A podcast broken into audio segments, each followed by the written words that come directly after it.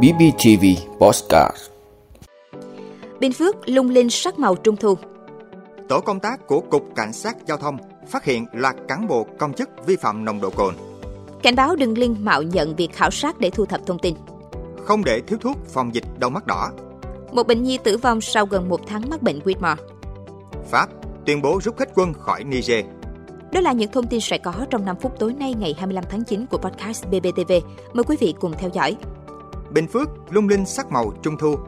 Thưa quý vị, chỉ còn ít ngày nữa là đến Tết Trung thu. Trên các tuyến đường, khu phố, sắc màu trung thu đã rộn ràng qua những cửa hàng bày bán đủ loại lồng đèn.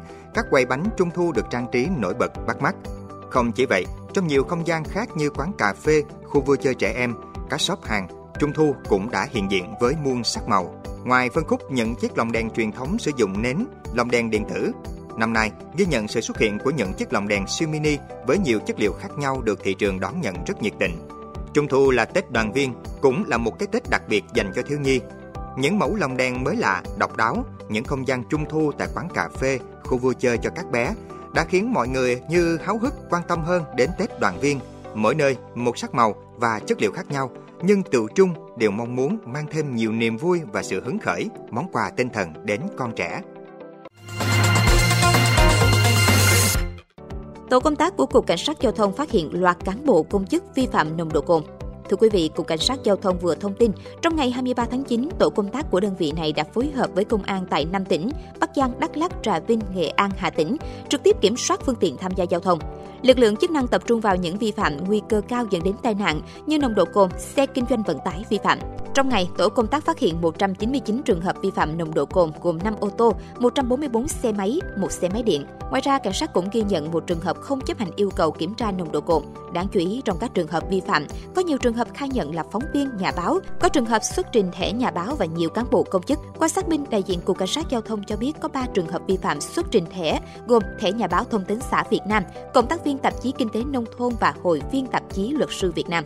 Ngoài ra còn có 7 công chức gồm phó giám đốc trung tâm quỹ đất thành phố Bắc Giang, trưởng phòng tài nguyên môi trường thành phố Bắc Giang, giám đốc bưu điện thành phố Buôn Ma Thuột, trưởng phòng tài chính kế hoạch huyện EAK, phó phòng kinh tế hạ tầng huyện EAK, giám đốc trạm đăng kiểm số 4703D và cán bộ chi cục thú y Đắk Lắk. Đại diện cục cảnh sát giao thông cho biết bên cạnh việc xử lý nghiêm vi phạm, các trường hợp trên cũng đã được đơn vị chức năng xác minh và gửi thông báo về cơ quan chủ quản.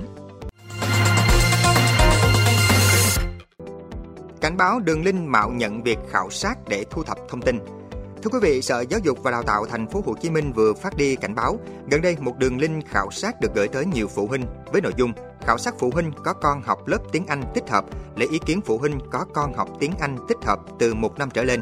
Khảo sát đề nghị phụ huynh trả lời các câu hỏi như con bạn đang học trường nào, trường con bạn đang học ở quận nào, Sở Giáo dục và Đào tạo thành phố Hồ Chí Minh khẳng định không có chủ trương về việc này và đường link phụ huynh nhận được là thu thập thông tin bất hợp pháp. Việc dùng đường link để thu thập thông tin học sinh tại thành phố Hồ Chí Minh gần đây diễn biến phức tạp, thậm chí đã có nhiều phụ huynh bị mất tiền cũng vì để lộ lọt thông tin của con. Sở Giáo dục và Đào tạo thành phố Hồ Chí Minh đã gửi cảnh báo về đường link này đến các quận huyện để kịp thời nhắc nhở phụ huynh học sinh nâng cao cảnh giác. Không để thiếu thuốc phòng dịch đau mắt đỏ. Thưa quý vị, Bộ Y tế cho biết vừa có công văn gửi Ủy ban nhân dân các tỉnh thành đề nghị tăng cường phòng chống đau mắt đỏ. Bệnh đau mắt đỏ có xu hướng gia tăng tại một số tỉnh thành như Hà Nội, Đà Nẵng, thành phố Hồ Chí Minh. Ủy ban nhân dân các tỉnh thành chỉ đạo Sở Y tế tăng cường giám sát, phát hiện sớm và xử lý kịp thời các dịch bệnh đau mắt đỏ trên địa bàn, tổ chức hướng dẫn triển khai các biện pháp chống lây nhiễm tại nhà trẻ, trường học, cơ quan xí nghiệp và cộng đồng. Các cơ sở khám chữa bệnh trên địa bàn tỉnh chuẩn bị đầy đủ, không để thiếu thuốc và vật tư, hóa chất, thiết bị phòng chống dịch, tăng cường công tác kiểm soát nhiễm khuẩn bệnh viện theo đúng quy định của Bộ Y tế. Bệnh đau mắt đỏ lây truyền qua tiếp xúc trực tiếp gián tiếp với dịch tiết từ mắt qua bàn tay nhiễm khuẩn hoặc dùng chung đồ dùng vận dụng bị nhiễm mầm bệnh. Đau mắt đỏ thường xảy ra ở địa bàn lũ lụt, ô nhiễm nguồn nước, thiếu nước sinh hoạt. Một bệnh nhi tử vong sau gần một tháng mắc bệnh Whitmore. Thưa quý vị, mới đây Thanh Hóa đã ghi nhận bệnh nhi 15 tuổi tử vong sau gần một tháng mắc bệnh Whitmore. Trước đó, bệnh nhi khởi đầu sốt cao, đau họng, ho, sụt cân.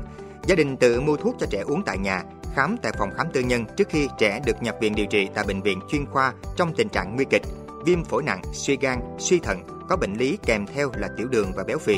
Bệnh nhi được điều trị hồi sức tích cực, thở máy, lọc máu, điều trị kháng sinh, điều chỉnh đường huyết nhưng diễn biến bệnh ngày càng nặng.